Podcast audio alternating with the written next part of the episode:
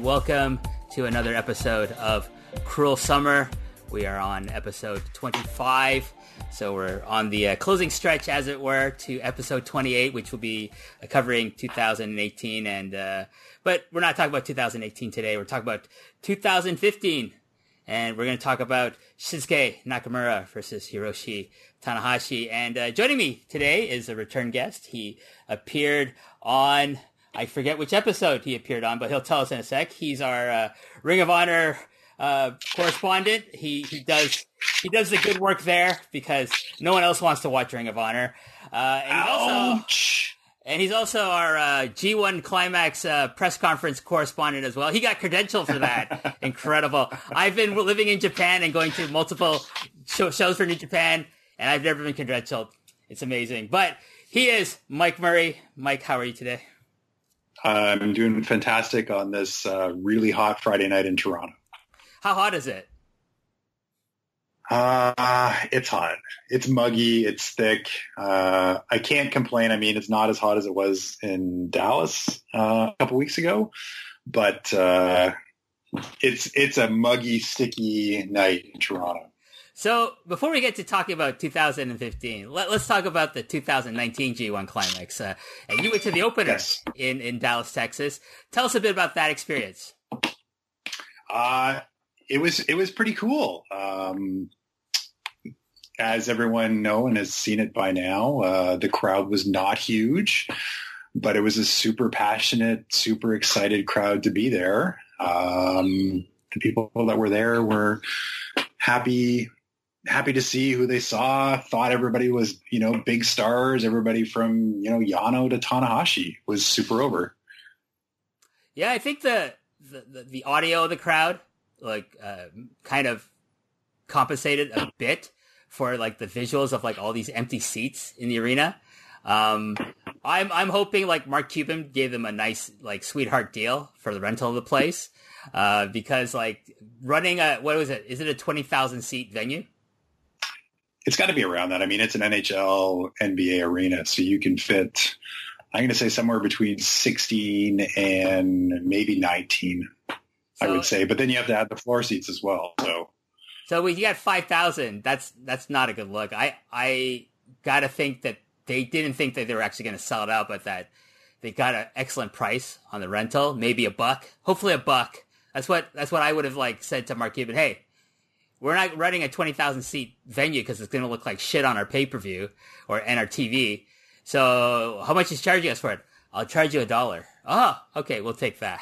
Because I would have, I would have ran, I would have ran a 5,000 seat venue or 6,000 seat venue. It would have been perfect. There, there must be some deeper connection between Access Cuban and uh, New Japan, right? Oh, definitely. Well, he owns AXS TV, right? Yeah, exactly. And they're the American broadcasting partners of, of New Japan. So there, there's. I mean, I mean, they push for, for that for that television show. They they pushed that show really hard. I mean, they had Okada all day, right? All day Okada on uh, AXS leading up to that show. And I mean, going to a show like that where you've got a few minutes between matches because they hit commercials, right? Uh, it, it, it kind of broke up the action a little bit. It was nice. Catch your breath for a couple minutes before uh, the, the next one starts and I mean everybody for the, that main event, like literally everyone was on their feet for the beginning of that. It was it was a pretty incredible uh, reaction from the crowd for that. Yeah, well, we'll get back to that in a sec. I, so you went to the press conference too, and your and your daughters were able to take a lot of cool pictures. My daughters were there. Uh, uh, we we kind of last minute decided to hit the press conference. We did a road trip from Toronto down to Texas to do to go to the show and uh, see some sights and uh, have a vacation to start summer vacation for the girls. And while we're there, it's like, well, let's let's do this. Let's go check it out and see what it is. And when we got there, it was it was a legit press conference. I mean, that's what it was. So I texted John and he said. Uh, I didn't think you were going to go do this, but go see if you can find this guy and let him know who you are. And lo and behold, uh, the four of us got to sit with, uh, you know, Meltzer and uh, the upper echelon of uh, wrestling reporters. And my oldest daughter, Vivian, and I, uh, after the press conference, went into the Q and A room, and uh, we got to sit in and watch some of that. And uh, live tweeted out for uh, the post wrestling fans. Did, did Vivian get any chance to uh, ask questions? Vivian was like could not kind of believe the ride she was on. I don't think she was pretty. Uh, I think that was cooler to her than the actual G1. Like being in pretty much uh, a smaller than your, you know, your grade four classroom or a smaller room than your grade four classroom with like, you know, 20 people and there's Okada, right? And she's like in the second row and she's like, you know, something like that for, for a 10 year old you know, a 10 year old who knows who Okada is, right? it was like, it was pretty mind blowing for her, I think. Uh, it was cool. That's wonderful to hear. So let's get back to the main show. Like, we'll talk about the main event in a sec because you, you're bringing that up. But what was, in your opinion, like the, the biggest star on that show? like everybody was a star on that show, literally. Who was the like? It, it, it, was, I think Okada, but it, was close. Tana was close. Tanahashi was close. Yeah. What, what would you say the re- re- reaction for Kenta was? Pretty good. Um, there was there was some people who were you know anti Hideo Itami and were waiting for Ibushi to kick the shit out of uh, Kenta. There was a lot of those chants and from where we were sitting. Uh, there was, I mean, I'm, I'm, sure the Red Shoes chant came through over uh, if you're watching it at home, there's some people who were a little bit bored during that match, but uh, Kenta was Kenta was still pretty uh, pretty big on that uh, for that audience. And, and, let's talk about the main event. So that definitely had the best reaction of the of the whole night for you. Yeah, I mean it was uh, it was incredible to see a main event where like everybody was that invested in it, and it was. I mean, it's not their best match for sure that I think anybody's seen between them, but for the almost 5,000 people that were there, it was, it, it was kind of like going to church for them, I think, you know, at, at the church of uh, Tanahashi and Okada. Now, let me ask you, do you think they should have done that match at Madison Square Garden? That would have probably been insane if they did it at that Madison Square Garden. I don't think that they necessarily needed to. They they'd already sold that place out before like almost a year in advance, right? So you can you can sit on that match knowing that you can pull it out when you needed to. It would have been, I think, uh, better if they'd announced it two months out. Oh, I totally agree. I think if they said the main event is Okada versus Tanahashi in a G1 Climax block match, and it, it wouldn't have hurt like them announcing that okay, these two are in the same block. They're gonna have their a match on the first night because in Japan it, it, it, doesn't have the same cachet anymore because they've done it so many times here as an yeah. event that I think if you announce it first time in American soil, Tanahashi versus Okada G1 climax like block match, oh my god, I think you would have sold it. I I'm gonna say probably between three to five thousand, maybe three thousand more tickets maximum, but it would have been better than like five thousand people. You know what I mean? Yeah, and I think, I mean, what was it about three weeks out when they announced that match? I mean, at that point, people, if if you're not already in Dallas, you are not committing to this, right? It's it's the July Fourth long weekend. People are off down there on Thursday. They're probably off on the Friday. Saturday's the show, so people already got plans by then of what they're going to do. People celebrate July Fourth like that's a big deal down there. Oh. It's not like Canada Day. no, not, not like Canada Day. but I will also say, like, I think like the fly-in audience was was uh, was like taken away by you know the AEW show the week before. I was like, uh, I think Fight for the Fallen, right? Oh no, no, Fyter Fest was the week before. And people, I, I'm pretty sure people traveled for that, like driving or flying in for that show. Like a week later, you're going to try to go to another show in Dallas? I don't think so. No, you've also got the the All Out show in Chicago coming up at the end of the summer. You've got SummerSlam in our hometown, you know, uh, a month after this this show too, right? So there's there's a lot of big shows coming up, right? And there was a lot of other other things going on in, uh, in Dallas, you know, around this. You had Impact the next night. Somebody ran a Raw like the Monday before. I'm sure that didn't help. No, I think I, I, don't think Dallas is like a typically, you know, what you would consider a hotbed of pro wrestling. Like I'm sure I don't know. It That's has a lot. three. Of, That's still three big shows in one week, though. yeah, I, that's why I think Right. they definitely got a deal on the place. I, I would have if I'm them. I were I would have ran like Philadelphia or Chicago or even Toronto. I always say this when I'm talking to John. Is like, the, why don't you run a show in one of those markets? Because I think California is kind of burnt out. I don't think Dallas is the kind of place that a lot of people can can go to because it's like so far in the Southwest. Whereas like somewhere in the Midwest or on the East Coast is a lot easier to get to, especially for like Canadians. I think Canadians going to Philadelphia is a lot easier than Canadians going to to, to Texas. You know? For sure. I mean, it, you if you're coming from Toronto, you could drive to Philadelphia in eight hours, maybe seven hours. I want to say. I might be wrong off on that, but uh, you know, for us, it was it was 21 hours on the road to get, get down there. Uh, we saw lots of great sights along the way, but you know, we, we took a couple days getting down, a couple days getting back. But that's, I mean, it's a lot of miles, right? Yeah. Well, I mean, you also had the benefit of like you you took time off, like you know, like your family had the time off to a go. vacation. Most sure. people are going to be like going down and then trying to get back as soon as possible, maybe the next day. You know, and they're, Yeah, they're and I'm sure. I'm sure holiday weekend flights are not cheap either, right? no, I can't imagine that the, it was a, a cheap uh, trip to, for anyone to take to go to te- Texas if you didn't actually live in Dallas.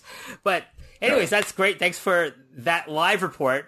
It's a bonus for everyone listening to this. We got a live report of what it's like to be in Dallas for the first night of the G1 uh, for 2019. But let's let's move on to 2015, Mike. Let's talk a bit about the background of the 2015 G1 Climax. It was uh, a two block, 20 man round robin tournament held from July 20th to August 16th, taking place over 19 shows.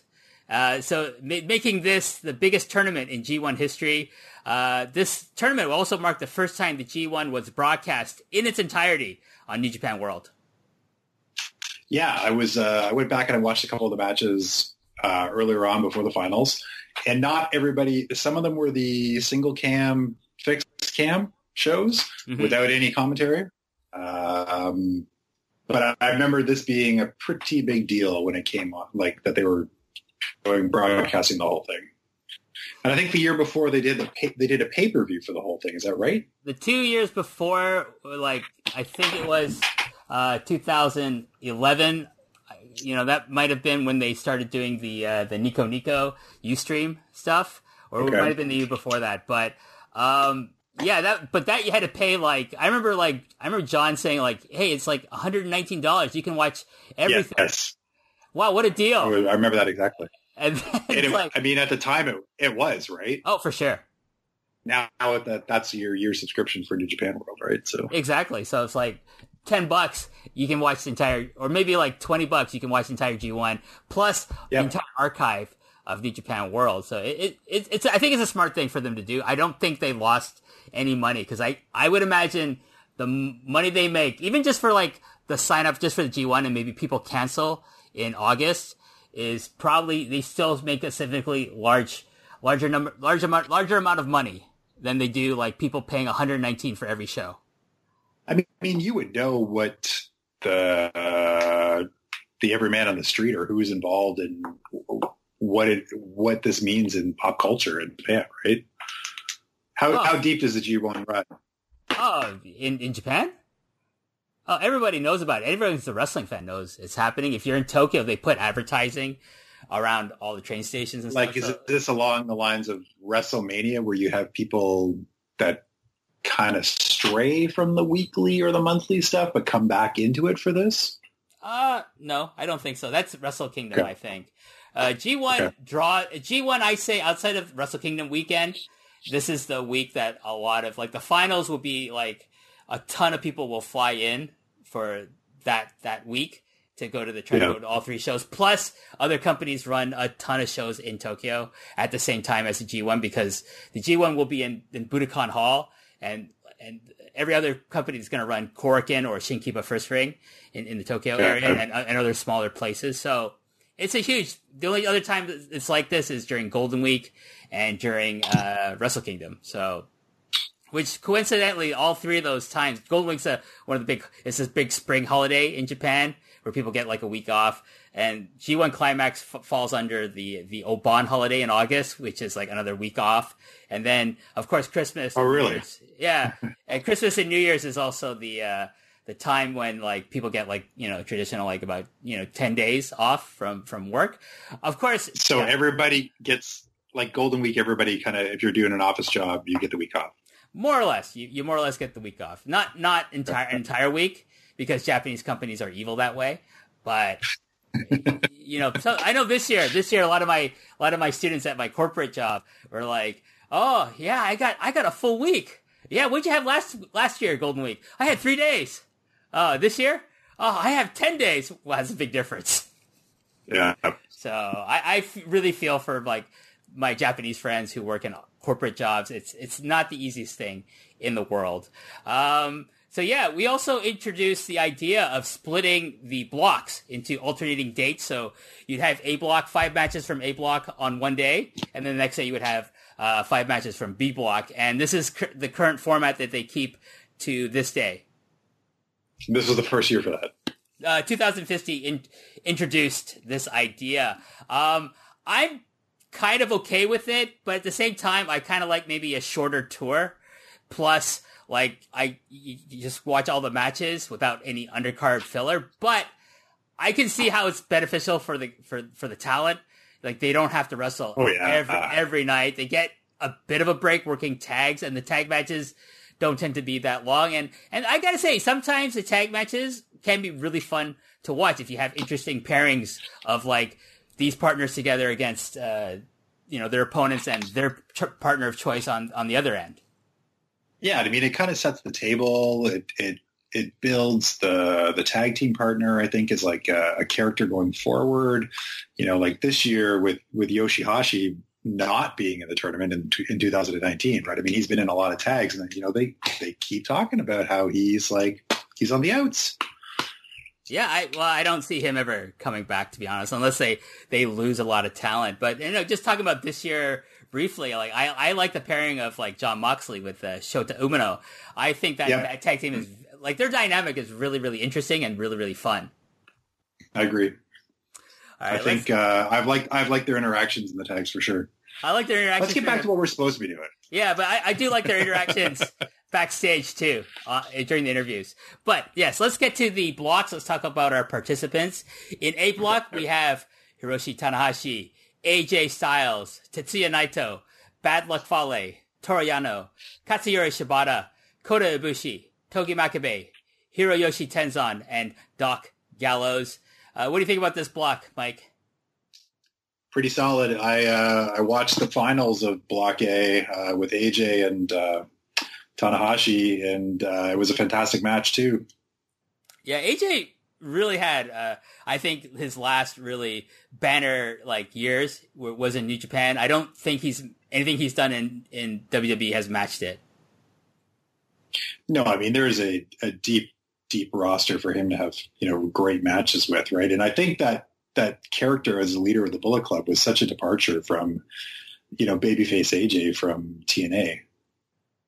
I think it helps well. I, I, I'm just sad we never got to see a babyface AJ in, in New Japan because I think that would have done really well, like with the fans, and and would Yeah. translate into really, you know, doing really well at the box office as well. But let, let's move on to B block. Uh, in B block, we have Shinsuke Nakamura, and this would be his last G1 climax due to him leaving for the WB a year later. Uh, Kazuchika Okada, Carl Anderson, Hiroki Goto, Tomohiro Ishii, Michael Elgin making his uh, G1 and New Japan debut, uh, Yujiro Takahashi, Yuji Nagata, Satoshi Kojima, and Tomoaki Honma. And what do you think about B Block, Mike? Uh, I like the idea. I did watch the finals for B Block as well. When you get those matchups between guys in the same faction. So the finals for B Block was Nakamura versus Okada. And my Japanese is uh, terrible, and I like maybe 10 words, but I'm assuming at that point that that, that match was for all the marbles for B Block, correct? Uh, yeah. Going look, into that? No, no, not, no. I, th- I think due to some, yeah, I think Nak- Okada's record was matching o- Nakamura's. I'll talk about Yes. both both Tanahashi's and Nakamura's records, but yeah, yeah. Usually by the time you get to the last match of each block, like there's some interesting math going on with like what happened Yeah. throughout the whole tour. So like these are like basically semifinal matches essentially. Exactly. Yeah. Yeah, and, And, uh, and uh, this year, uh, this this year that we're that we're looking at, uh, Nakamura had to forfeit a match. Correct. Yeah, he had a forfeit uh, match to Michael Elgin, so it's one of his only two losses in, in the uh, in the tournament because he had an elbow injury and he just took one day off. And I, I imagine he was going to lose to Elgin anyways because I think the idea was that him and Tanahashi were going to have the same record going into the finals. Okay. So let, us talk about their past. So basically, uh, both men, Tanahashi and Nakamura, have a seven to, seven wins, two losses record. Uh, Tanahashi's only losses coming to uh, Bad Luck Fale and Tetsuya Naito. Nakamura's loss are, losses only are to Carl Anderson and Michael Elgin, and that was due to a forfeit. But like I said, I think it was probably a given that he was going to lose to Elgin to kind of like push Elgin really strong to have a, a win over uh, Nakamura. So probably it didn't it didn't really affect them too badly. Uh, with with not getting hurt, no. I mean, if it wasn't going to be Elgin, then you're probably right. It would have been somebody else in the field, maybe. But uh, uh, sure, give it to Elgin. Gives him a. I mean, he didn't really get to beat him, but uh, would have been a bit of a rub, I guess, if he had. Well, if you just look at the result, El- Michael Elgin defeats Shinsuke Nakamura. You don't see why.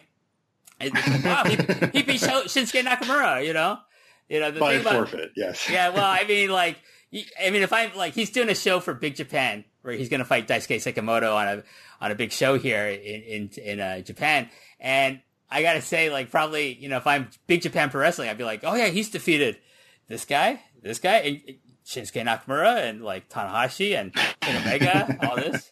Not not not saying that it was forfeit, but there you go. Um, and in 2014, uh, the G1 uh, moved away from Sumo Hall and went to uh, the Seibu Dome in Saitama. So this actually marks the, the return of the of, of the G1 Climax Finals to the last three nights of the tournament back to Sumo Hall. So we're we're seeing, I think, which is probably a good idea. If you if you listen to the 2014 episode, you'll you'll hear me talk about like there were a lot of empty seats there. There was a typhoon. It's it's so if you if you haven't listened to that episode yet, it's basically the Seibu Dome is a baseball stadium with uh, Okay. a roof over it, but there's no walls. So there's all this op- like air can just fl- fro- uh, freely flow through, and it's during a typhoon Okay. basically. So all this rain is running through the like the the, the upper decks of the seats. Yeah. And and so like my side was fine. I'm loving it because I get this amazing breeze, which is a departure from like the sweat box at the you know that the sumo hall usually is during this time. But there's one Right. side of the arena where everyone on that side is just getting soaked from the water, and I am simultaneously like feeling sorry for them and laughing my ass off at like the, the sight of it because it was just ridiculous to see this happening right right in front of my eyes and i'm dry as a bone you know Right. You're lucky. i'm lucky i'm lucky that i got a nice breeze for the finals for for a change and and like i stayed pretty much dry throughout the whole show so there you go Yeah. right Were Let- you at the finals for 2015? was i at the finals for 2015 i no Yeah. i skipped this year No. because Too hot. No, well, two things. One, I I think that coincided with a, a return trip to Toronto, like in September. Yeah. So I was saving money um, for that. Two, it, like we said, we, it was the first time the whole thing was broadcast on New Japan World. I had the service, so I thought I'm gonna I'm gonna stay home. I'm gonna watch it from the comfort of my home from my home. I don't have to wait for it. You know what I mean? So, and I mm-hmm. think my friend, a friend of mine, came over to my house and we ordered pizza and we just watched it from the comfort, the the air conditioned comfort of my of my living room, Mike. Nice. So Nice. let's get to the match. So we start the video on New Japan World, and out, out come first. Out first is Masahiro Chono. He's walking down the aisle. We don't hear his music because, for whatever reason, New Japan World does not own the rights to broadcast his song. But it's it's probably a good thing we can't hear his music because if if you're familiar with Masahiro Chono's entrance music, there's a sample at the beginning that that would not get over these days. I'm I'm surprised no one ever complained about it the first it, it, when it first happened. You know, like I'm not gonna say what the the sample says. If you're if you're familiar with Masahiro Chono, you'll know what the sample says. But anyways, it's probably a good idea that they overdubbed this. Next out is Keiji Muto, and his music is overdubbed because they don't have the rights to his music either. So, what do you think about? And Keiji Muto's Keiji Muto is wearing like a, a teddy bear baseball cap and golf shirt, right? Oh, that's his pro wrestling love, like branded, like kind of clothing. Okay. Yeah, so he, he wears and like that guys, all the time. So we're in the uh, we're at the 25th G1, and we're bringing out the participants of the final of the first. Correct? Yes. Yes, they were in the first ever G1 climax in uh, 1991, right? So yeah, here we go. They're there for the 25th anniversary. Chono's pretty much retired, uh, and Muto is the president of uh, All Japan Pro Wrestling at this point. But you know they're still friendly enough where they invited him. He said, "Yeah, I'll, I'll come do commentary," and basically that's their role. They're doing commentary for uh, this particular match. Okay, um, so let's see. We see the uh, we see Nakamura and uh, Tanahashi. They're kind of like the they were kind of like the modern day versions of Chono and Muto that they're longtime rivals. Uh, they they've had many matches against each other for the title at, at Wrestle Kingdom, uh, other shows during the G1. But this is their first ever meeting in the finals of the G1, and it would be only, their only meeting probably in the finals of the G1, Mike. So it's kind of a historic meeting between Tanahashi and Nakamura, even though they've had a long rivalry at this point. Yeah, and I think that uh, that kind of plays out at the end. Yeah. So up first is uh, Shinsuke Nakamura. He's now wearing his horrible baggy pleather plant, uh, pants. And uh, I, I hate this look, by the way. I liked it like when he was like wearing the tight tight leather pants. They're tucked into his his kick pants. You like the tucked into the boots more so than the uh, over top of the boots. Yeah, I, I, I don't I don't understand why he wears that. I, I'm assuming he probably has like these big knee braces, maybe that he's usually when when a wrestler goes from like tight tights to like like uh baggy like pleather like Shawn Michaels, it's to hide like n- uh, knee braces or like really huge knee pads. Right. Um, uh, what do you think about the look? Uh, I mean, that's kind of the way I was introduced to Nakamura. I think at the first couple times I saw him, I think was the the pants tucked into the the boots. But I mean, I think this is the way that people recognize him now, especially if you mostly know him from WWE. Uh, but this this match is not Shinsuke Nakamura from WWE. That's no. for sure. What do you think about his current look with the jumpsuit? Don't like it. You?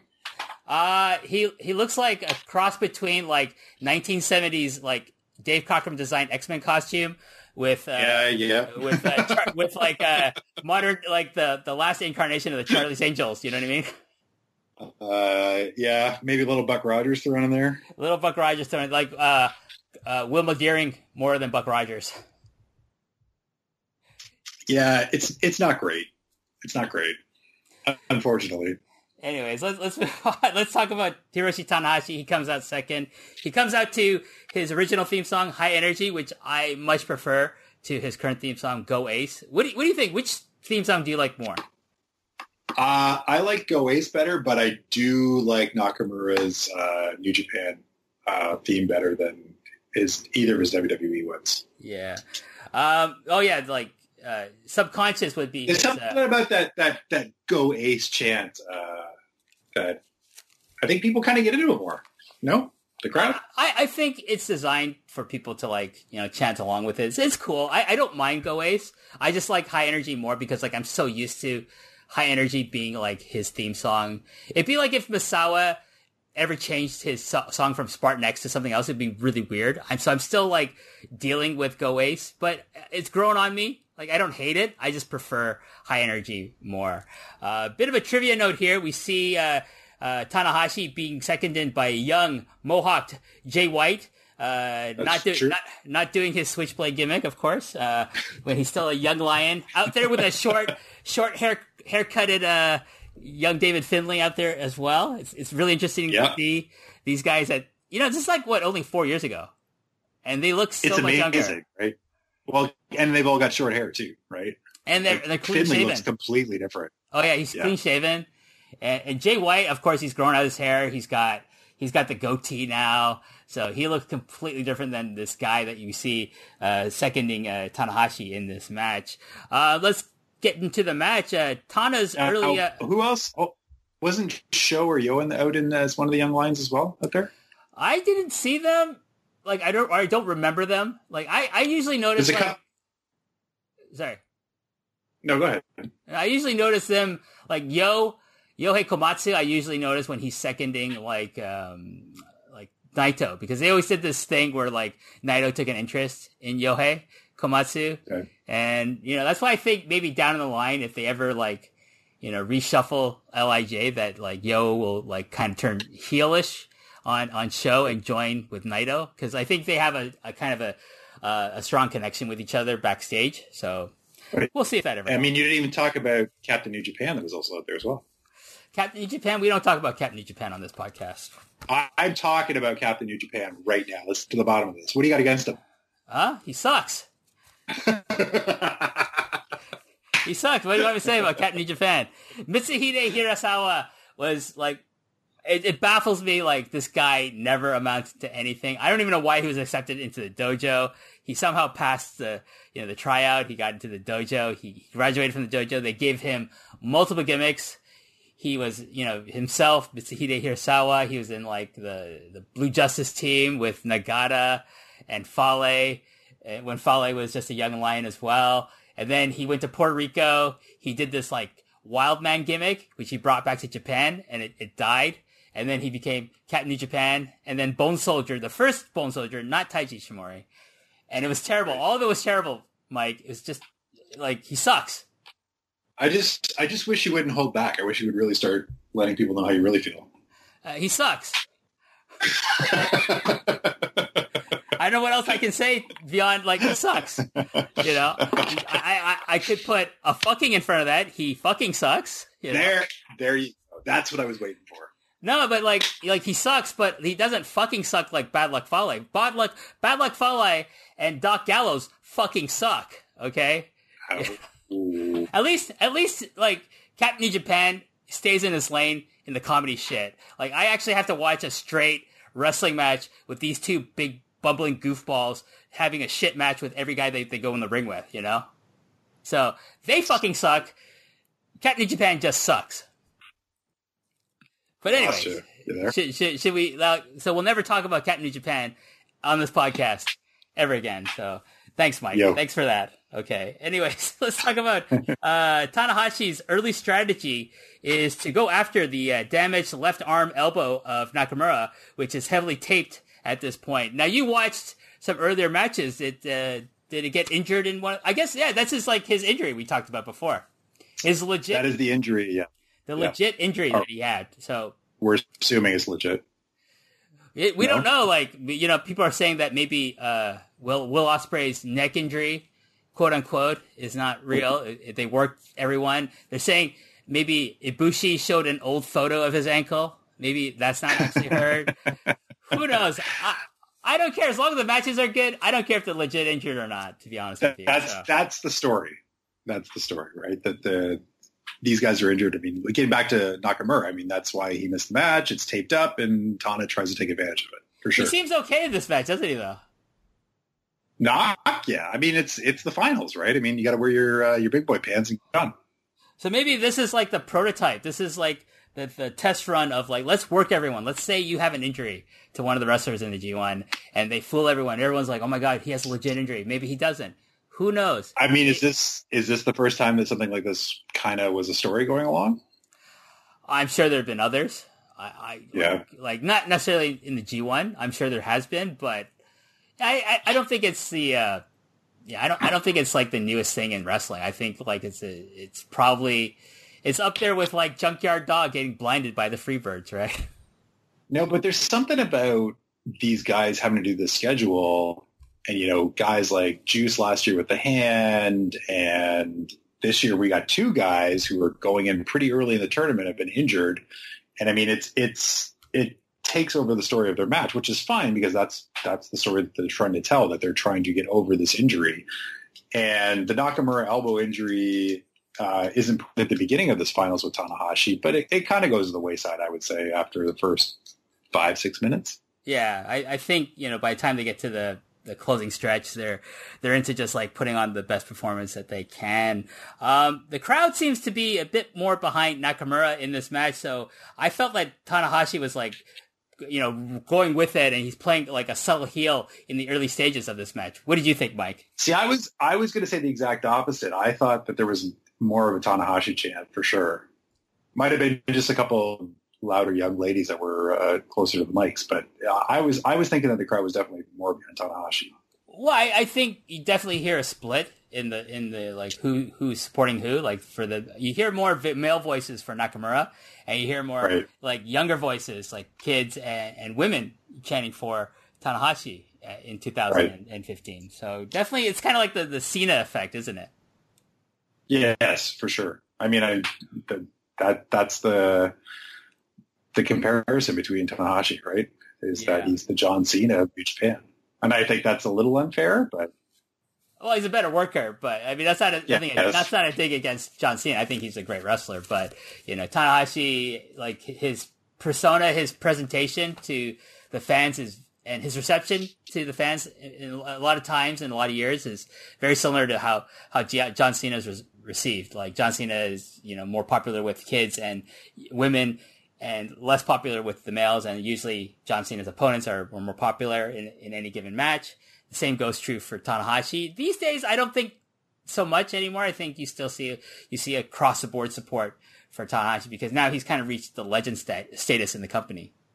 I think that's fair. What what Cena's become maybe in the last year and a half too. No, I, I would say so. But I, I mean, you would know better than me. I don't I don't watch as much WWE as I used to. So I I mean, he's not around as much either, right? So yeah, I think that helps him a lot. I, yeah, yeah, it's probably better for him. He's probably way better off becoming a movie star, in my opinion. but, but getting back to the match, uh, Tanahashi chop blocks Nakamura's left leg and starts working it over. Uh, Nakamura is able to turn the tide around by knocking Tana- Tanahashi off the top turnbuckle with a kick to the face.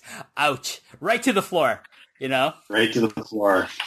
Um, I think one thing we didn't talk about is the air guitar of Tanahashi. If you don't know, uh, is a big, big thing for him.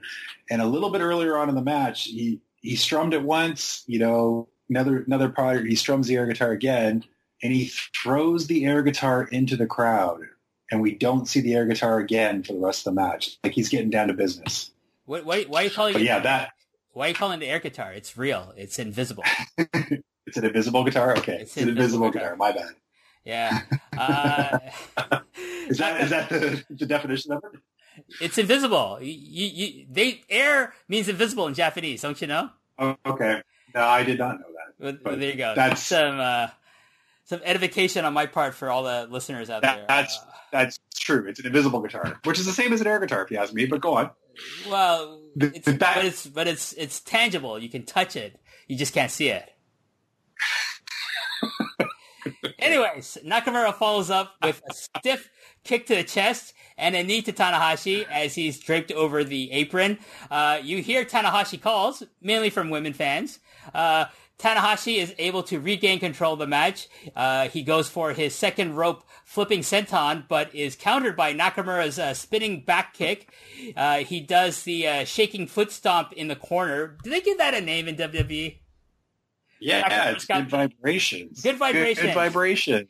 I hate that fucking move. Uh, but I, uh, I, hate the move and I hate the name for it. But yeah, I think I hate everything about it.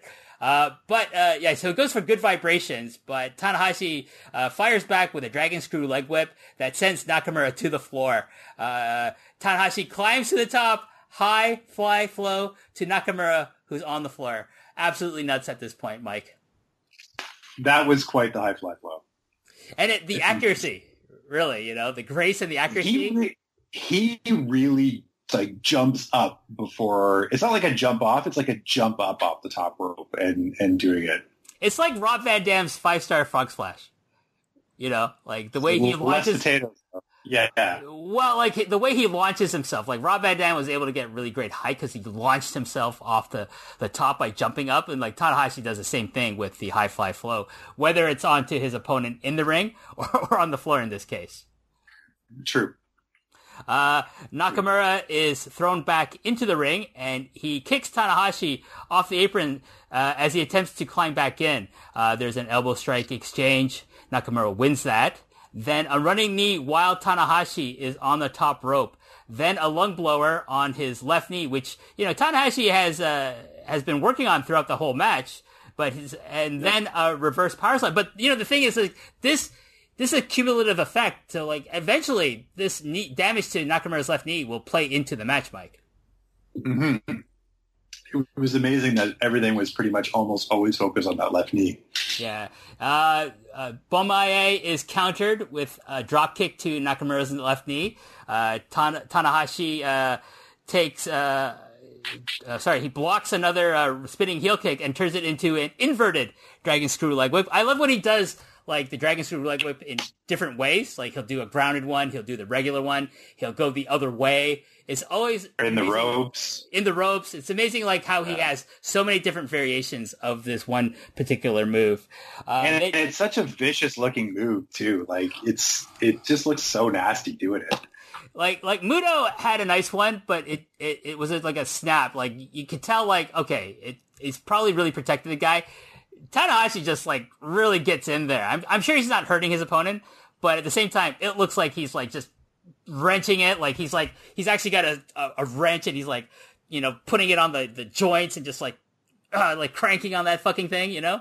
And it's so fast and like so violent too, right? Like the direction he just kind of whips it. It's it's pretty incredible that you know it, it's such a, a big piece of his uh, arsenal, right? Well, he takes it from like the lineage of like Tatsumi Fujinami.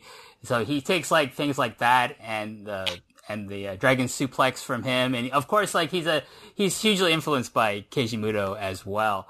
Uh, from the inverted dragon screw leg whip, we see uh, Muto apply a Texas cloverleaf, one of his signature moves.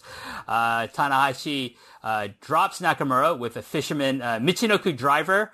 He goes for a high fly flow, but Nakamura rolls out of the way and hits the Bomaye to the back of Tanahashi's head. That looked like it hurt. Yes, yes. Uh, There's a lot of stuff in this match. It looks like it hurts. I, I bet it actually did hurt. I think these two are so close and they know each other so well that they just go out there and say, "Let's just hit each other really fucking hard." Okay, I'll, you hit me really hard. I'll hit you really hard.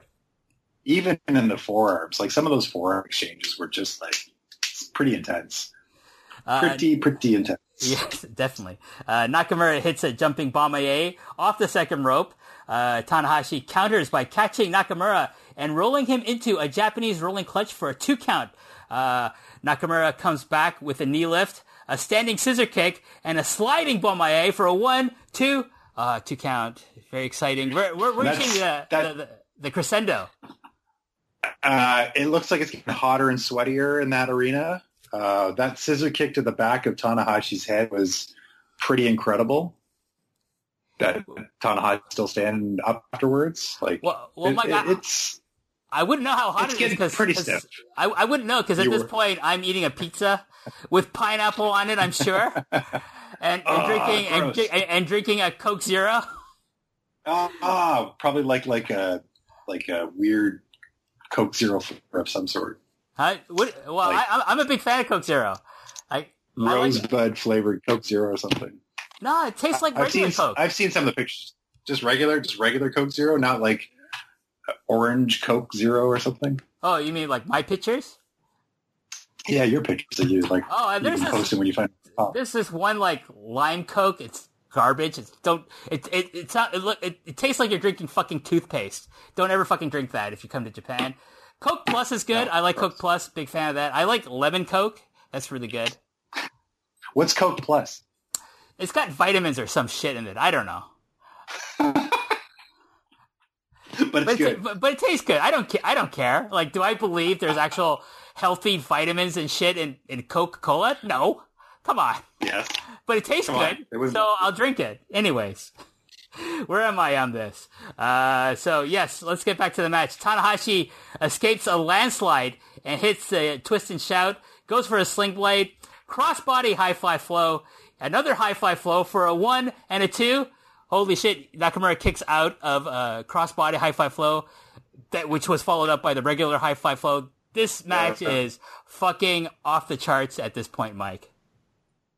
It, it was, uh, I, I, mean, even knowing ahead of time who's going to win, uh, it was incredible this match, and it's it's keeps going. It's like bang bang bang bang bang bang bang, like oh, really oh, ramped up. Oh, we're not done yet. So from this point, nope. uh, Tanahashi goes for a dragon suplex, but uh, Nakamura breaks free. Uh, Tanahashi attempts a straightjacket German suplex, but Nakamura head back headbutts him right in the face.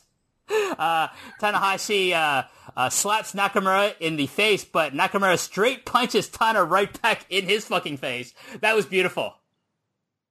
Yes, yes, stiff, nasty, and, and there's so much stuff going on. It's like I'm trying to make notes, and I'm like, uh, this is this is this, this, this, this. I'm like, I've I've got like 80 percent of the same things you just said. I missed the straight punch to the face, but like in my notes, but it's insane. Like this, this is a pretty incredible. I, I thought this was a pretty incredible final. But Carrie, keep, keep going. Yeah, I, I have to go when I watch these things. I have to like pause, go back a little, and then okay, write down these moves. Okay, continue. Okay, right. stop, pause, go back a little. It, it's it's not the most seamless viewing experience for me, but I still enjoy it because these matches are usually pretty so good that like I, I can still enjoy even like kind of an interrupted viewing experience. Uh, yeah. So far, and from the the punch to the fucking face. Nakamura finally hits the landslide. And at this point, both men are just absolutely exhausted. They're out of it. I'm sure they're like aching all over. And the crowd's just eating this up. The, the atmosphere is incredible in this building, Mike. Totally. Like it is off the charts. Everybody is like chanting, screaming, clapping, like you name it. This crowd is uh it's not the play quiet crowd that you would you've heard Japanese crowds are. This is uh this is a really engaged crowd at this point. And no no and I don't think anyone knows who's gonna win, right? Like that's the other thing. Oh no, definitely not. Like you, you can see Nakamura being the guy to get the title shot. You can see Tanahashi being the guy to get the title shot. It's like that's what I think. One thing I like about recent G ones is like anyone could win these things. Like there, there could be like some story behind like like even Goto Omega like their their G1 finals. I didn't know who was going to win that because I didn't think who was going to get the push. Okay, they're going to repush Goto. Oh no, they're going to give this big push to the new guy in, in Omega. We didn't know, right? So that's what I like about these these finals. There's so much drama going into them. The the the winner is not not necessarily always you know like obvious. So at this point, both of these guys are like they're dead. They're dead tired. They're sweating. They're they're lying down on the ground. Yep, and, but it's not over, Mike, because then following this, there's another elbow strike exchange from both guys. Uh, Tanahashi eventually wins that, but Nakamura drags Tanahashi to the mat and starts hitting him with his grounded knee strikes. Uh, he lifts Tanahashi in a front face locks and, and gives him a knee lift with the left knee that's been worked over the entire the entire match, and that that he never stopped using throughout the match. So he's that's his that's his like his his signature knee, right? The the left knee. That's what he hits the Bomaye with. That's what he does all the knee lifts with. And finally, this is the point where it catches up with Nakamura. So the, the payoff of Tanahashi working over the knee, uh, Nakamura just ignoring the pain and keep using keeps using it throughout the whole match. This is where it catches up with him. And I just thought this is beautiful. This is pro wrestling at its finest oh my god, I'm so in love with this match at this point. Like more so than I was before. This point where just like his knee gives out to him. Uh, uh th- that's the blow that finally hurts him. The the uh, where he gives him that knee lift. You know, that's yeah, the one where he like clutches and he's like going down. It's like, oh, this is so amazing.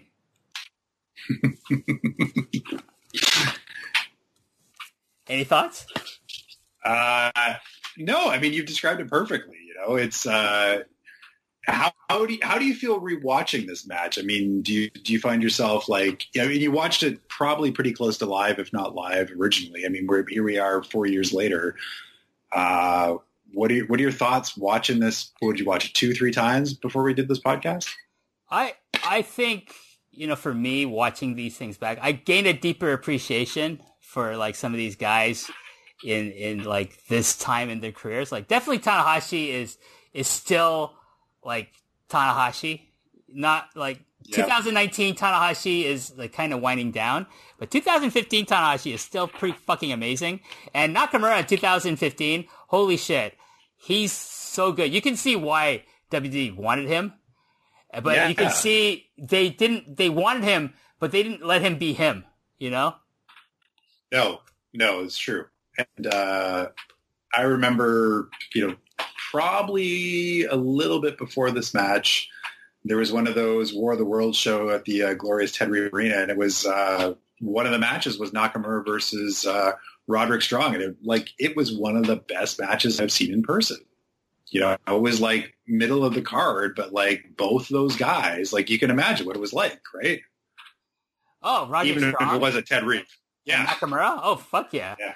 I don't know. Did did not did uh, Roderick Strong chop some stupid fans outside the outside of the arena after the show? Uh, I I usually hightail it out of there afterwards, but Truth Martini was might have been there too. I'm not sure. Do you remember? I think we might have been at a Ted Reeve show before I moved to Japan, and like outside after the show, all I see is Roderick Strong and like there's this fat fan like taking his shirt off and saying, "Come on, chop me!" So Roger Strong chops him. This man immediately regrets being born. It was funny. Yeah, I, I laughed hard, at that. Like I, I, would not want Roderick Strong to chop me. No, no. Oh, that's, oh, not, that's not a good look. He, he didn't hold back. He chopped this idiot like really fucking hard. He chopped him like he was Erick Stevens. If you ever remember, ever remember those, those matches, like you know, he chopped him that fucking hard. I was like, yeah, he does not like this dude. He probably got paid for that. Good for him. That's also the thing where I think we saw the fight. Did you see the fight outside the Ted Reeve Arena? No. After an ROH show? That was crazy. No. I'm not going to get into it, but that was a crazy night at Ted Reeve for, for that ROH show. Um, so anyways, Nakamura. We're going to get back to this match here. Yes. Nakamura's uh, knee buckles uh, long enough for Tanahashi to catch him with another Dragon Screw leg whip, a big one really does a lot of damage. Uh, but uh, Nakamura is able to block Tanahashi's sling blade and catches him in a flipping armbar that they both roll through several times until Nakamura finally, times, yeah. yeah, until Nakamura finally lands on top and applies it. Uh, Tanahashi is able to escape, but uh, Nakamura hits the Bomaye for a two count here. Uh, the story in this match is that the left knee has been weakened so now that the Bomaye is less effective and powerful than it normally would be, Mike. So I, again, just layers and layers upon the, the psychology, the storytelling in this match from two absolute world-class masters of the art form of professional wrestling. Yeah, it was kind of amazing how many times the Bomaye gets hit, but usually it's a, I mean, it's a pretty protected finish, right? Uh, all these years. Uh, that's the what do they call it? Kinshasa, the Kinshasa. WWE. Yeah. yeah. but the idea is like like if Tanahashi didn't hadn't been working over this thing throughout the whole match, and if, no, if, like if exactly. If like Nakamura hadn't been using it throughout the whole match, it probably would have finished the match. That's the story going into this, and I just think, but they're not hitting you over the head with it. You know what I mean? Like no, like it's it's right there for you to see if you're paying attention. Like paying attention is its own reward, you know, in, in wrestling, I feel. Uh, you, you, you, can't be checking your phone when you're doing this, is what you're saying. This is true, yes. Uh, yes. Nakamura tries for a top rope avalanche landslide. Thank God he didn't hit it. Uh, but Tanahashi thankfully blocks it with elbows and slaps, and he hits the high fly flow. well, so imagine this. Nakamura is like standing on the second rope and he's kind of like, yes. he's like grabbing the top rope. So he's kind of suspended and Tanahashi hits the high fly flow while Nakamura is standing on the second rope. That was fucking crazy. But that's not, he doesn't go for a cover. He picks him up. He hits a dragon suplex for a two count. Okay. Yep.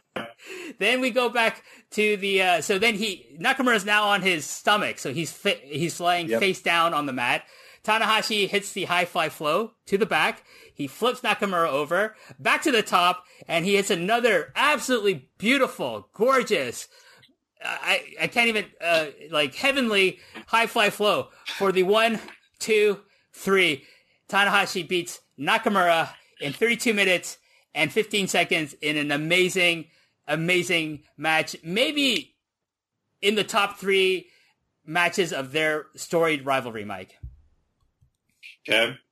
Where would you place it in the top in the twenty five uh, previous G ones that you've watched now, finals? Dude, I I'm gonna have to save that for episode 28, which while That's fair. All right. I, I I will give my probably my top five G1 finals matches and my top five G1 finals performers. But I will tell you this: that Tanahashi, What's this? What's the sandwich review of this match before we go on? oh, it's a fucking Montreal smoked smoked meat sandwich, my friend. It with with all the sides. This is a five star fucking match, in my opinion. You know. Are you getting the Are you getting the black cherry cola or the black cherry pop, or are you having a Coca Cola inside? What is it? Uh, this is uh, this is iced tea actually, like Japanese iced, tea. Yeah, Japanese iced tea, not not that sugary shit that that's permeated throughout North America. This is like the healthier shit. That's no sugar in it. So we so we've got coleslaw, we got a dill pickle, we got fries, we got Montreal smoked meat from Oh, oh Schwartz's. oh, hold on, hold on. It's not fries. It's poutine. It's poutine. Yeah, That's that's a, that's a lot of calories, my man. but it's worth it because it's 32 minutes of just sweating throughout this match. So Sweating. So there you go. It's it's a metaphor, Mike. It's not. There's no real calories in a metaphor. Come on, get with the program. It's metaphor- Okay, so- calories.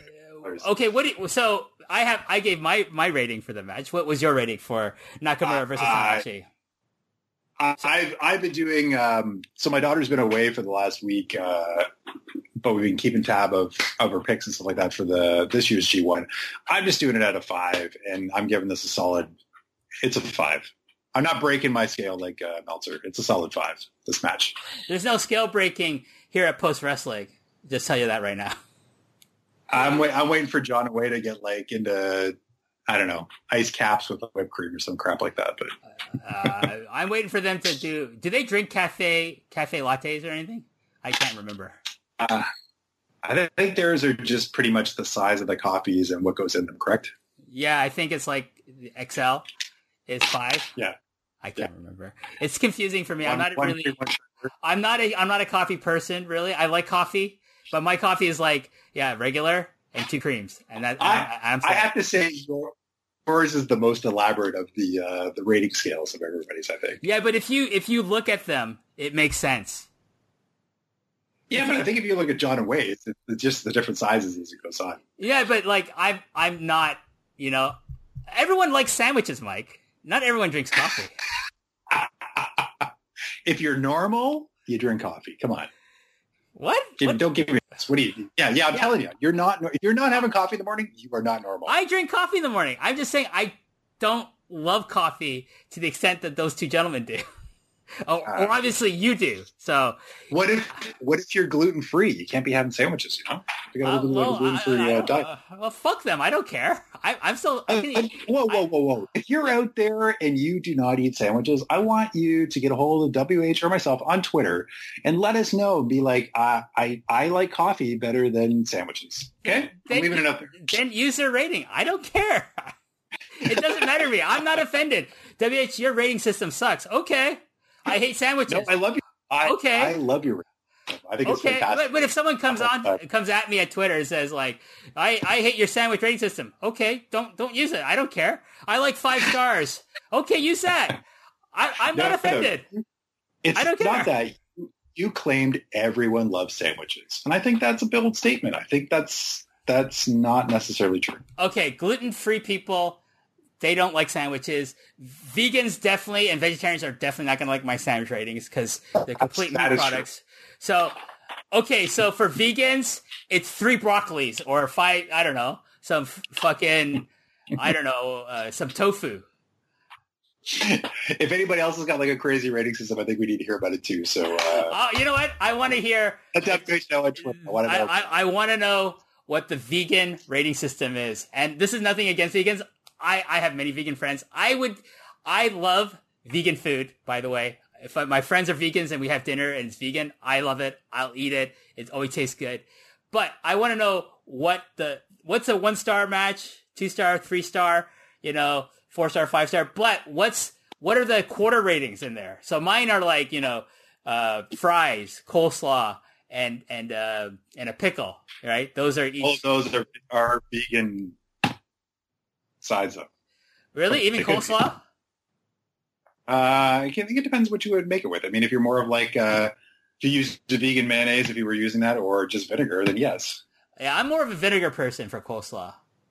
Yep, you like it a little bit more tart than sweet, or what I'm are we a, talking? uh, Mike, I'm a big fan of vinegar. I, I will, I, you know, like in Japan, I don't know if you do this in, in uh, Canada, but in Japan, I've learned to add vinegar to my ramen.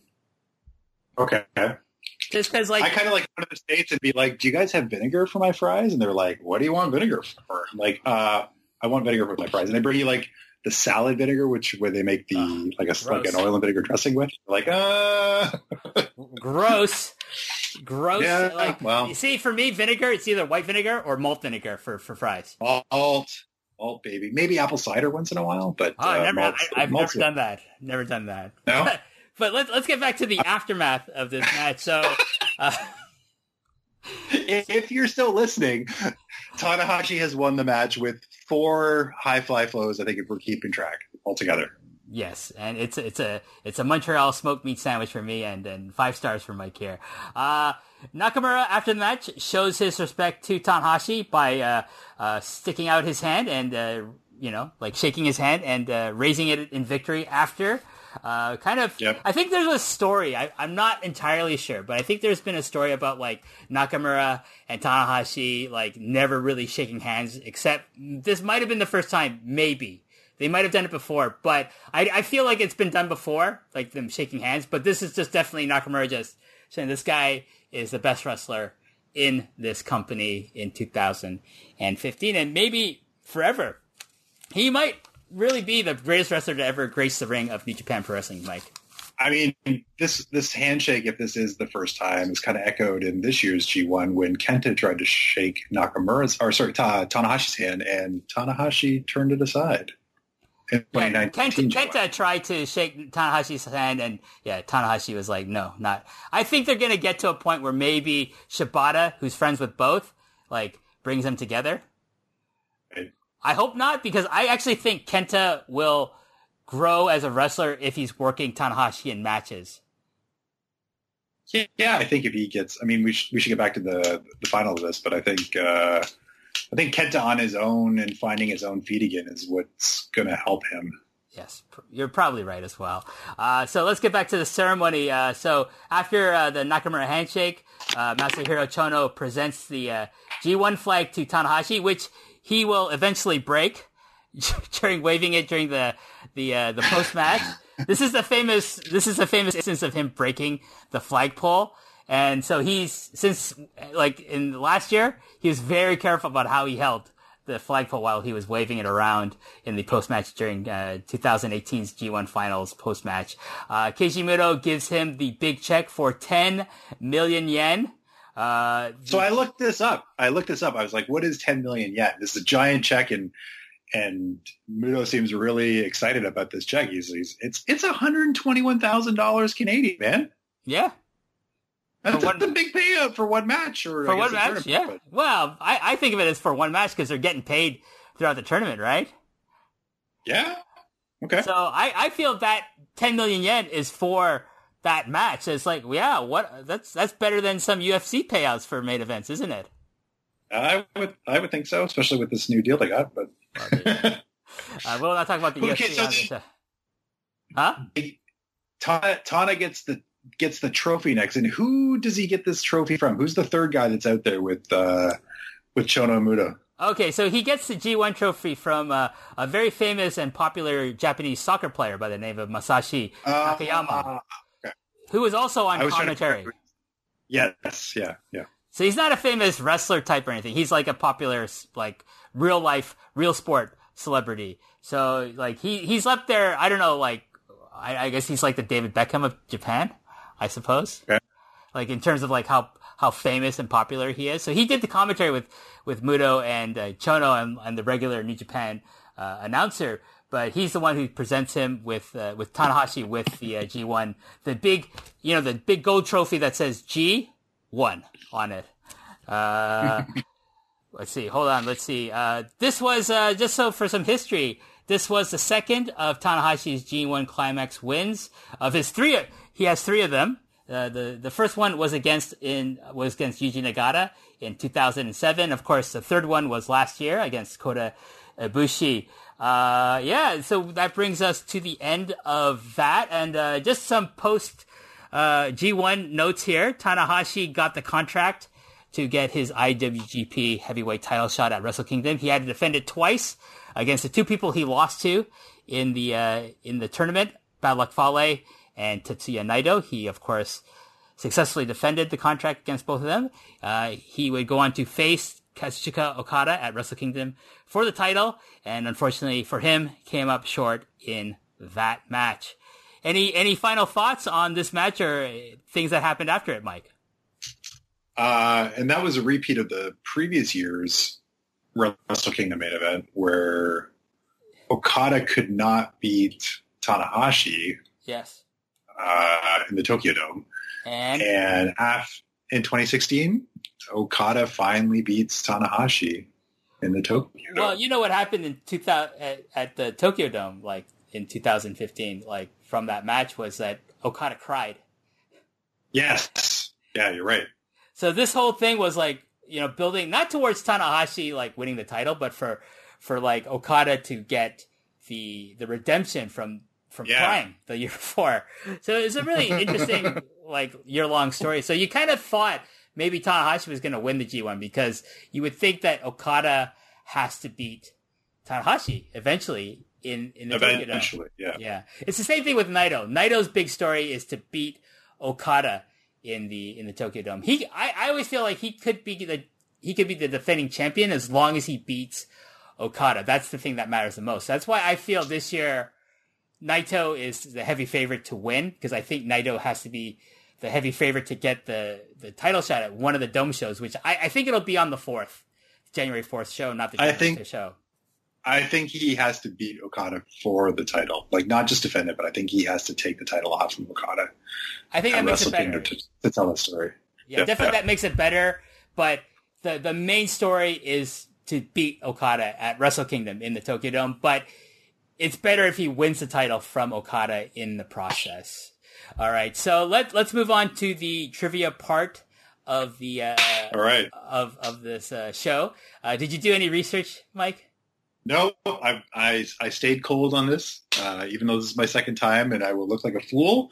I stayed cold and I am ready for your deep, in-depth pop culture trivia. Okay, so in I'm. August on in August sixteenth, two thousand fifteen, what is the number one song on the Billboard charts? No idea. Uh, it's a song called Cheerleader. Did you, did you know? Did you know that before this? No, Okay, fair I enough. know. Go anyways, on. I, I, I, dude, I, I, I'm doing the research. Why would I need to know off the top of my head? Because you might have known. You're like, oh yeah, I remember that jam. It's awesome. No, I, I, You know, I don't know. our- Braden would say it's lit. You know. We not, we don't bring up Braden on this show either. Anyways, uh, the song is called "Cheerleader" by Omi. I think I'm saying that right. Uh, number one album. You know. Nope. So I know this artist. It's a it's a it's a female artist by the name of Jill Scott, who I, whom I'm familiar with. Uh, the album Yes. is called Woman. So there you go. Woman by Jill Scott is the number one album at this time. What's the number one movie at the box office, Mike?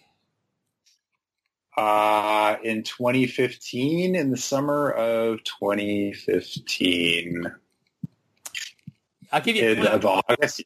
Yeah, give me a clue. It's a it's a music biography movie. It's a music biography movie. Yeah, stumped. Go hit me. What is it? It's a it's a rap music biography movie. Uh, is it the NWA movie? Yes, Straight out of Compton. Okay. it's Straight Outta Compton is the number movie in uh, uh, in North American box office at this time. Okay, so let's move on to the um, the wrestling Wrestling part? Yes, the wrestling part. Who is the IWGP Intercontinental Champion in August of 2015? Mm, Naito? Not Naito, no. Sorry, did you say WWE or IWGP? Sorry. I- IWGP. Uh, no. Who is it? It's uh, Hiroki Goto. Okay. Uh, IWGP Junior Heavyweight Champion.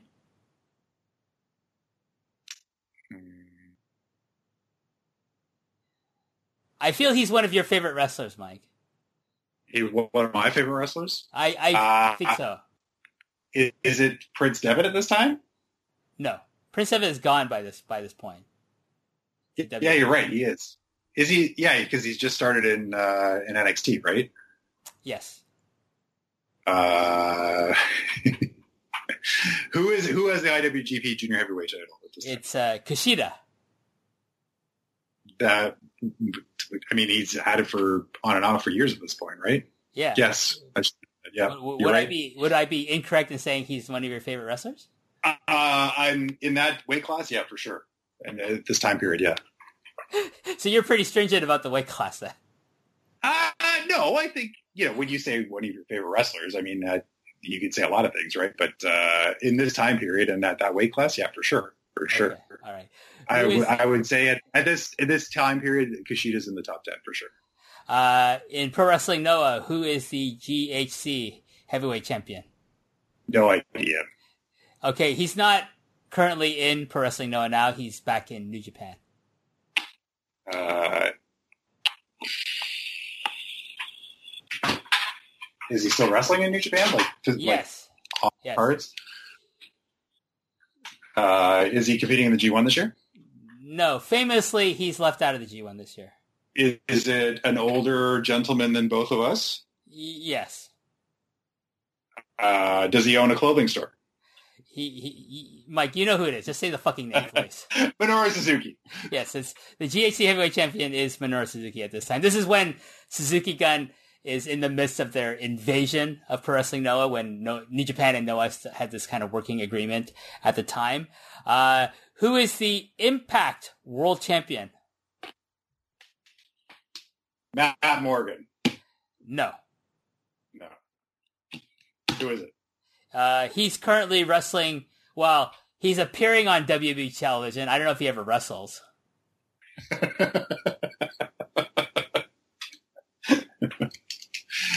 in 2015, uh, EC3. It's EC3, you're correct. Uh, this one you should know.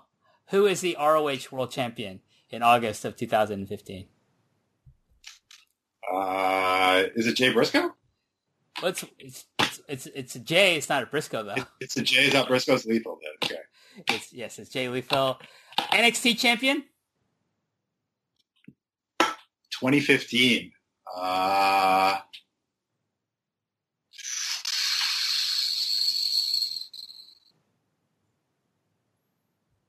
August of 2015.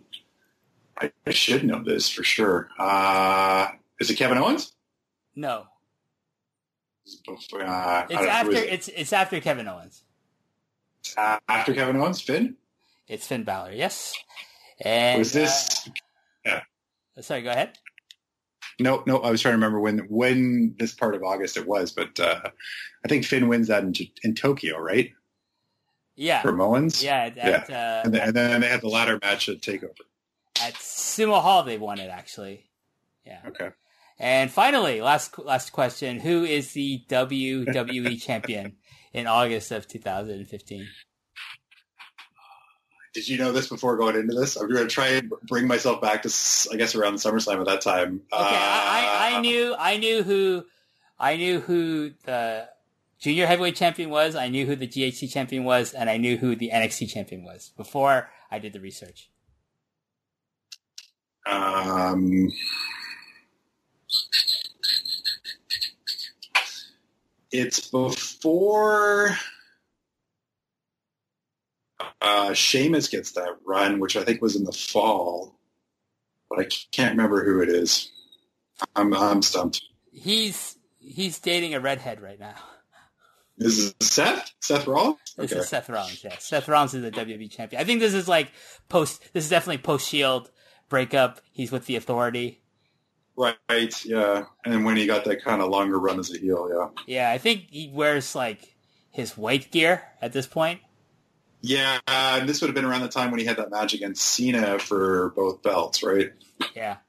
I, I, yeah. I, you know, there's a lot of like backlash against you know Rollins for his Twitter stuff with with Ospreay a couple of weeks ago, as as of this recording.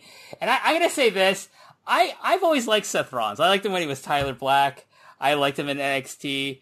I liked him in the Shield. I liked his heel run. I thought he was a pretty good heel champion. I, I don't mind him as a babyface. I just think he's unfortunately in the midst of like one of the shittiest creative years in the WWE's history. It's not great, that's for sure. And I think uh, you know everybody. I think wanted the WWE fans did really want to have that belt off of Lesnar, and it hasn't gone as well as everyone thought it was going to. I don't think. You know, we know the audience has shrank, and I think putting it back on Lesnar it's a bit of a panic move, right? Yeah. But anyways, getting back to Japan, we're at the we're at the end of the show, and before we go, Mike, uh, let me ask you, like, are you what are your thoughts about the the 2019 G1 so far, and what's your prediction for the finals? Uh, I did not watch. What are we at here? Friday the 19th, so I've not watched the the matches from today. I'm going to watch them either later on tonight or tomorrow. So we're at uh, night two. Where are we? We're in Korakuen, right? Night two in uh, right now? No, it's in Ota, Ota Ward. On so, the 19th? Yeah. yeah. No, like, no. Korakuen was like, uh, I think they're doing three nights from yesterday. So, like, we're, like, in, in the tournament, we're on, like, night six now. Night six, yeah. Yeah. So I'm I'm a night behind right now. I've enjoyed most of it, but I feel like things have been held just a little bit in reserve. What would you say about that? Oh, I, I completely agree with you. I feel like these guys are all pacing themselves. I, yeah. I feel like I'm not getting the same like high intensity as I got early last year. I, I feel like so far, like if I'm going to compare the, the beginnings of yeah. the best of the Super Juniors this year and, and the G1, the best of the Super Juniors has been way better than the G1 this year so far. I, I think that's going to change, obviously, as we get deeper into the tournament. By the time we hit we hit the Osaka dates, I think we're just going to be seeing like, okay, five stars, five stars, five stars, five stars for a lot of these matches. But I do think you're right. I think they're holding back. I think they're pacing themselves.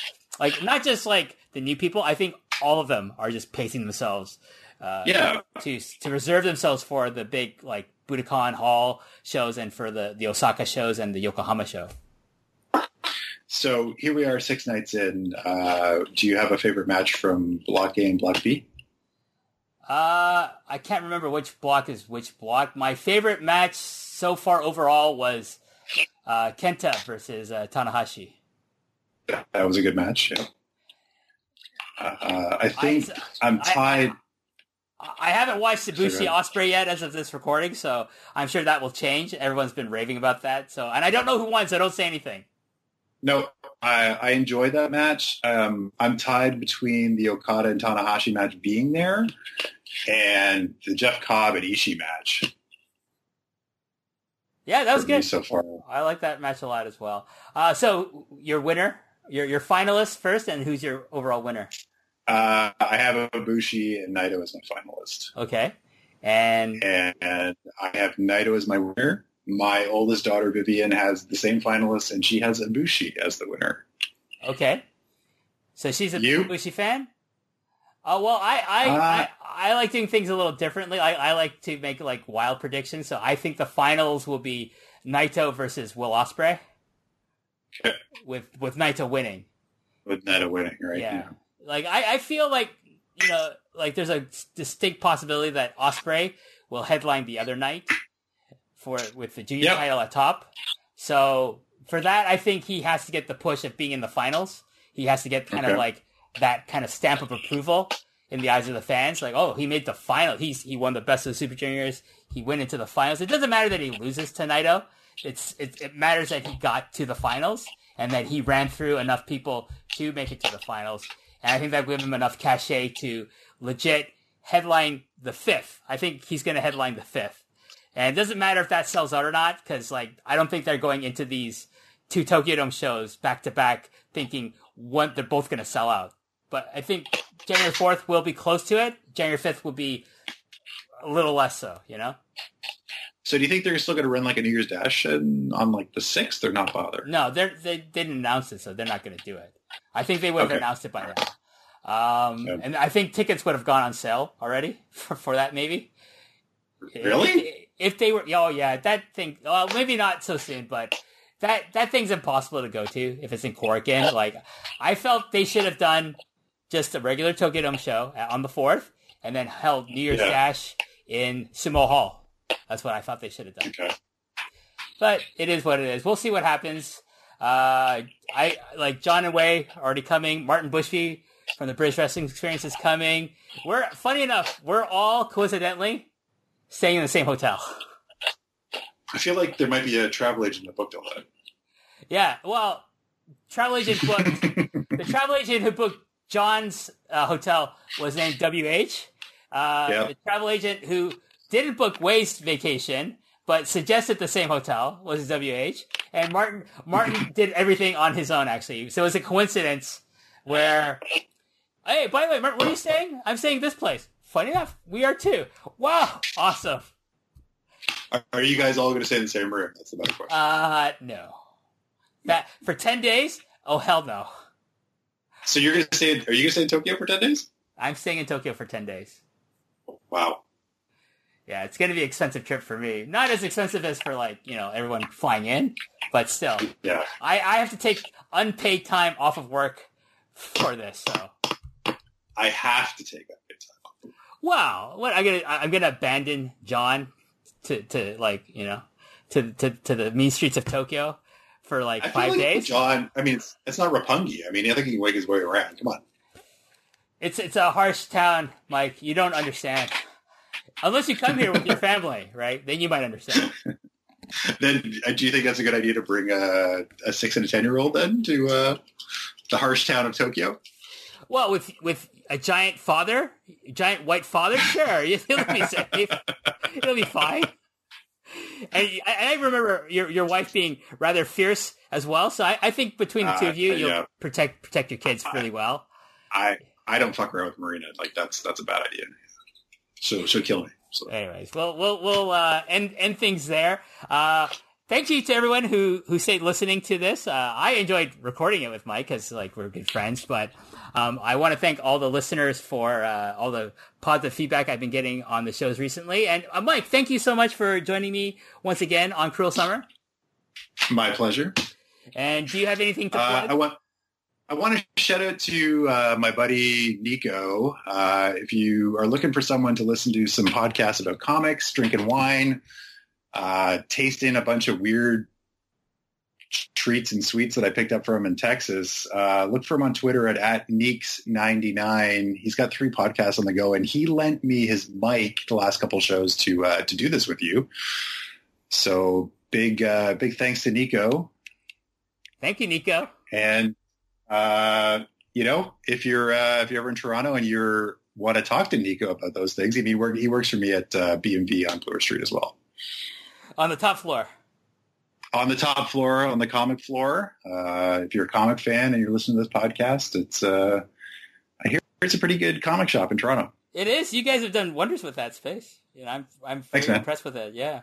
You know, I'm someone who's like, yeah, I'm old school Toronto comic book store fan. You know, like Silver, old Silver Snail on Queen, Dragon Lady on Queen in college, the Beguiling on Edward. Like all this, all these things are gone now, right?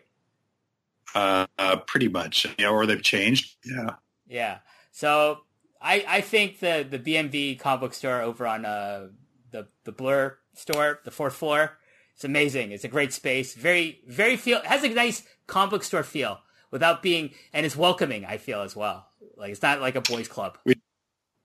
no, and uh, we've tried to be uh, inclusive and inviting to people, and it's not you know just superhero stuff, but it's different than your like a new comic book shop. I mean, a lot of it is uh, older issues, vintage stuff, uh, marked down stuff. So that's I'm not going to pump the company I work for, but I think you know between between Sean and Nico's a big pillar of that, and uh, Mel that works for me too. You know those those three guys have uh, two guys and a lady have done a fantastic job up there for sure. If you're a comic book fan, Well, I'm gonna be making a visit during my my stay in Toronto in the next couple of weeks. Uh, with that being said, let's wrap it up. Thanks to all the listeners for listening once again, and I'll see you on the next episode. Bye.